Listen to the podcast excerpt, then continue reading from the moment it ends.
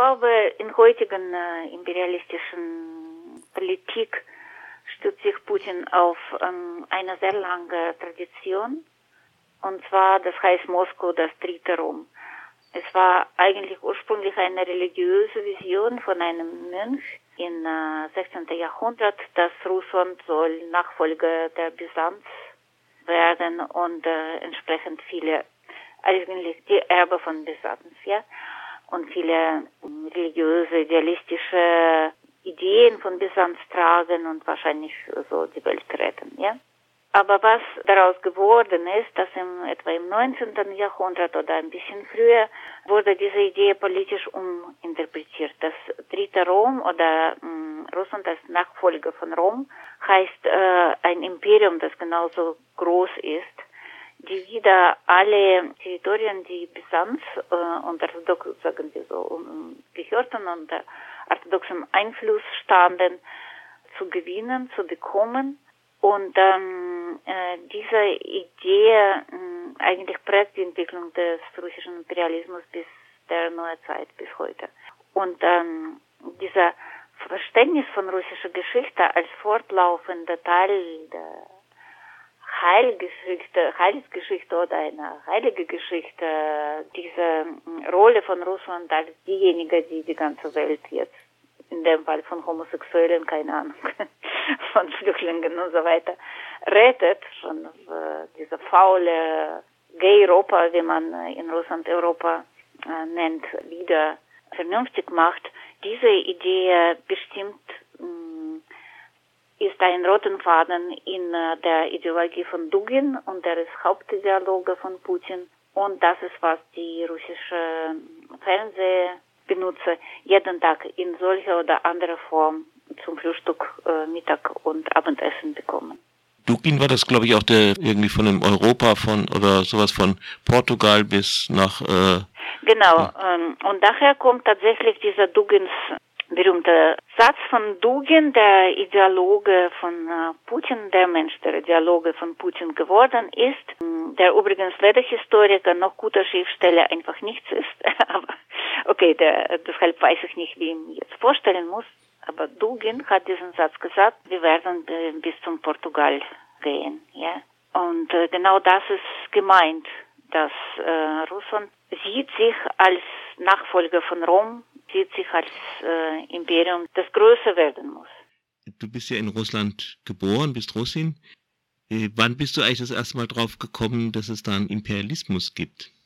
Wenn ich ehrlich bin, sehr spät, mm, weil äh, wenn man in äh, so einer äh, Geschichtserzählung lebt als Kind, als Schule, äh, muss man schon so sehr, sehr klug sein und so klug war ich nie, um da kritisch zu sein, wenn es überhaupt keinen Imperialismuskritik gibt, sondern im Gegenteil, das ist nur gelobt und das ist eigentlich, man hört die ganze Zeit nur über die, ähm, ein unglaubliches Glück, genau in diesem Land geboren zu, zu sein, äh, so heroischem Land, ein äh, großem Land, ein äh, großartigen Land und so weiter. Wahrscheinlich, als ich in Freiburg angefangen habe, Ethnologie zu studieren, habe ich wirklich in diesen Begriffen darüber nachgedacht. Aber dass da keine richtige hm, Gleichheit der hm, Nationen, wie man sie in Russland genannt hat, ja,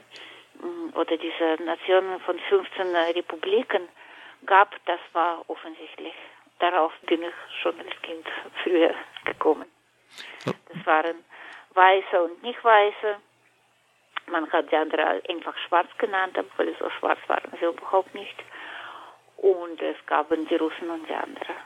Aber nach der ja, sowjetischen Ideologie war ja Sowjetunion ein kommunistisches Land und damit sollten eigentlich alle gleich sein.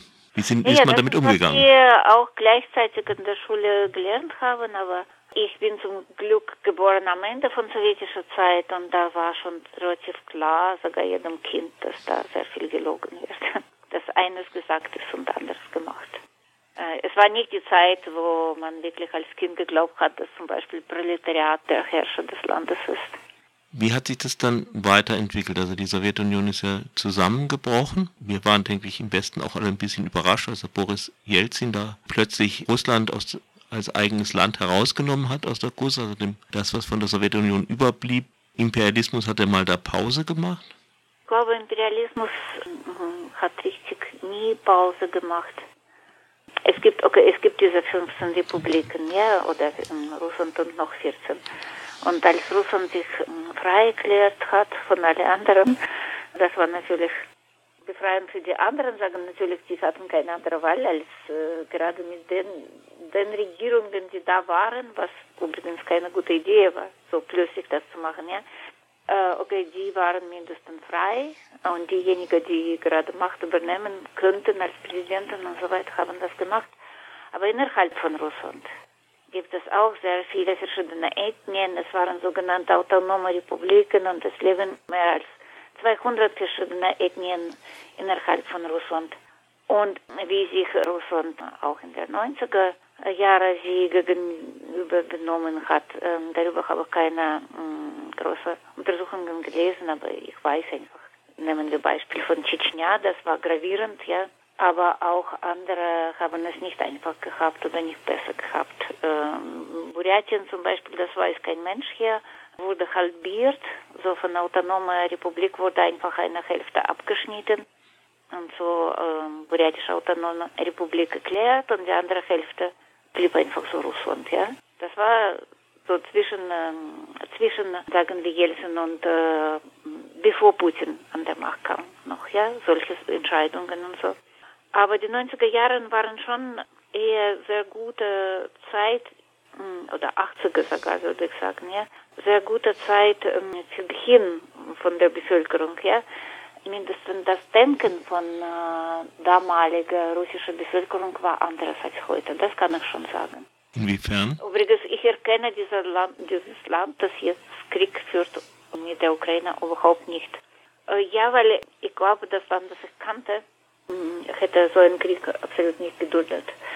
Kann mich absolut nicht vorstellen, so einen Krieg in den 90er Jahren, weil äh, man wollte mehr Demokratie, man wollte mehr Wahrheit, man wollte mm, Befreiung von äh, vielen sowjetischen Stereotypen.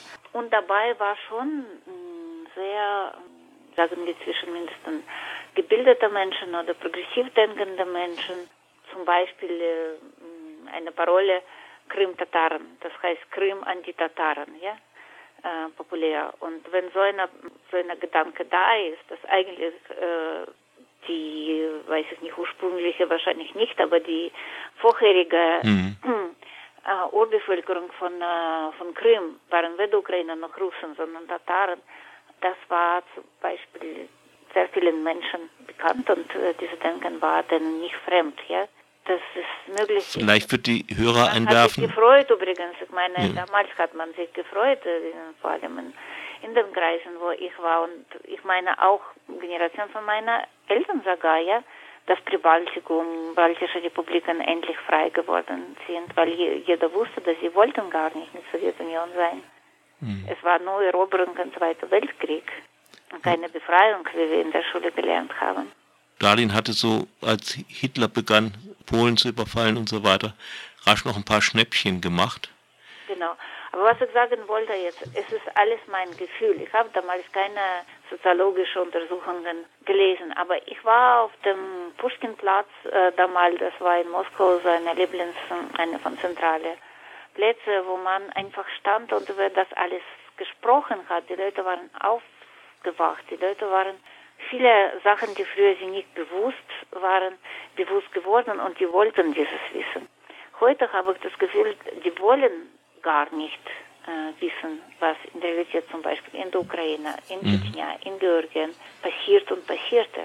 Und das ist für mich ein Unterschied. Nicht die Regierung ich weiß nicht, ich kann jetzt keine Regierung äh, Russlands nennen, egal von welcher Zeit das nicht imperialistisch war. Auch Jelzins Regierung war nicht äh, internationalistisch oder so. Die, die könnten einfach dieses Land nicht mehr halten. Wobei, okay, das ist schon sein Verdienst, dass er diese 14 äh, Republiken irgendwie freigelassen hat.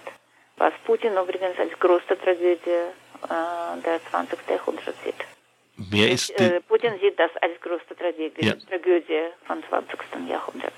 Was er eventuell auch andeutet, welche Pläne er noch haben könnte. Ja, wer, wer ist eigentlich dieser, der Träger dieses Imperialismus in Russland?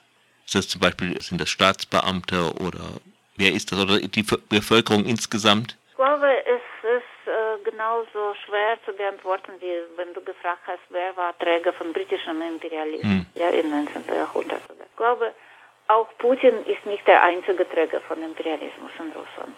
Und er ist nicht der Erste. Es erklärt sich mit der russischen Geschichte, aber vor allem wie diese Geschichte dann alle diese Jahre äh, von äh, russischer Kultur, ja auch von russischer Kultur, Schulbildung, Medien äh, und dann später Propaganda getragen wurde. Ja.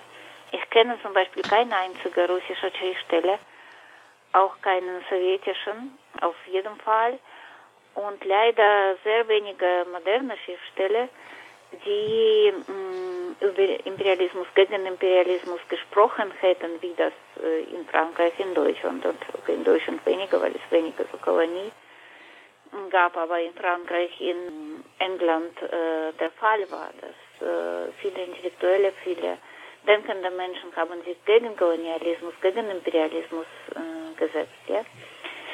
Das war auch kein Diskurs leider mm, in sowjetischer Zeit Richtung Kolonialismuskritik, auch im Westen, im Westen nicht, weil westliche Kolonialismuskritik war mh, mm, hauptsächlich links.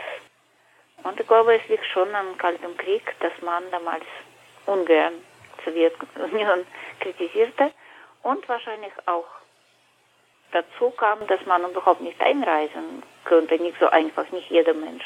Und da Feldforschung freiführen in äh, den Republiken oder bei Polarvölkern und so weiter. Äh, nach der Zerfall von ähm, Sowjetunion gab es schon ein paar Forscher, die jetzt darüber sprechen, ja, über sowjetischen Imperialismus, über der sogenannte kleine Völker, Sibirien schon dieses Wort, ja, kleine Völker, ja, große Brüder. Kleinrussen sagt man ja zu den Ukrainern, ne? Klar, ja. Die äh, Autoren gibt, aber erstaunlich wenig, muss man sagen. Und wenn, dann sehr viele sind aus äh, Osteuropa oder mit osteuropäischen Wurzeln oder die Russen, russische Forscher. Ich glaube, da können wir im Westen noch An einiges lernen. Universitäten, ja. Entschuldigung, deutschen.